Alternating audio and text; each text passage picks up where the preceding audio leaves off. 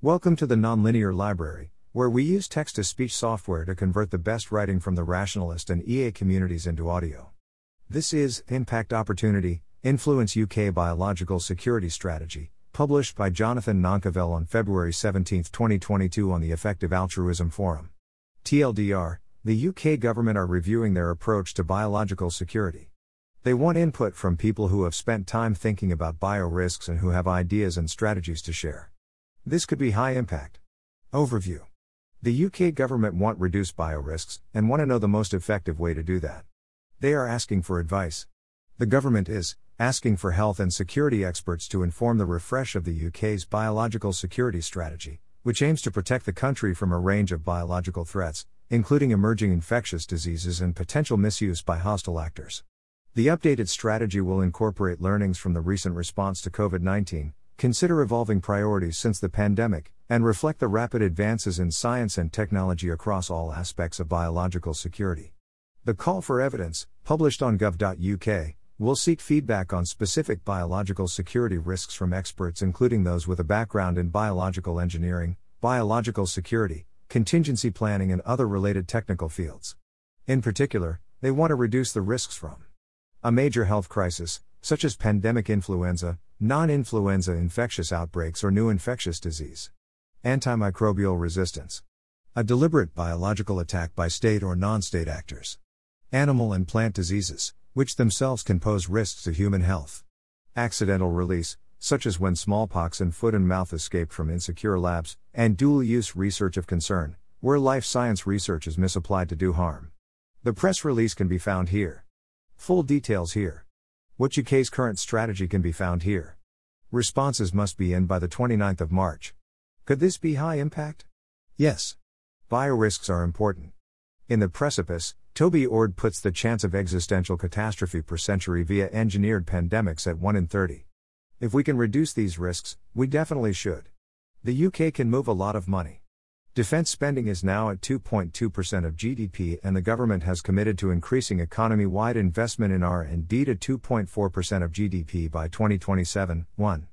The slight chance of increasing the effectiveness of this spending could have a very large expected impact.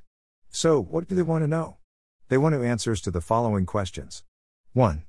What are the key biological security opportunities, challenges, threats and vulnerabilities facing the UK? And now? B in 5 years? C in 10 years? 2.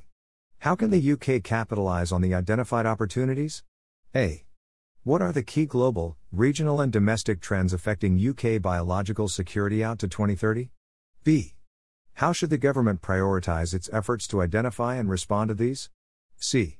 How do new mitigations which emerge through the COVID 19 pandemic, such as mRNA vaccines, alter the risk landscape? D.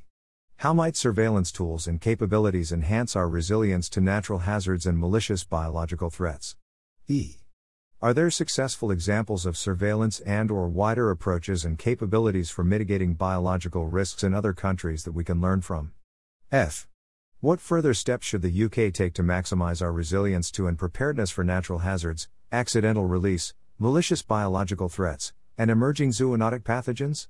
G. What role would health systems overseas, including in low and middle income countries, and their resilience play? H. Should research and laboratory standards, safety and security play more of a role, domestic and international, and what else should we be doing? 3. What lessons can we learn from the UK's biological security delivery since 2018, including but not limited to COVID 19? A. Which are the key successes we should look to develop and build on, and where are areas for development? B. How can the future development and delivery of the strategy be improved by adjustments to UK systems, capabilities, and the UK life sciences industry? C. Should the UK have a single accountable role or body responsible for meeting the full range of biological threats? D. What can we learn from other countries' biological security practices and experiences? E.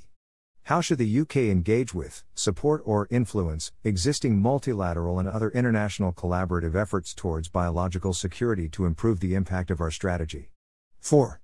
How should progress be monitored and evaluated, and how often should the strategy be refreshed?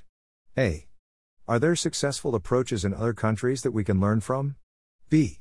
How should UK collaborations, investments, and interventions be designed to assure the development and delivery of the strategy? What can I do? If you have expertise in biological engineering, biological security, contingency planning, or other related technical fields, and have evidence relevant to the questions above, follow the instructions here to respond. At the moment, it requires filling in a Word document and emailing it to the Cabinet Office. Early responses are encouraged, and there is a hard deadline for submissions on the 29th of March 2022. 1. Thanks for listening. To help us out with the Nonlinear Library or to learn more, please visit nonlinear.org.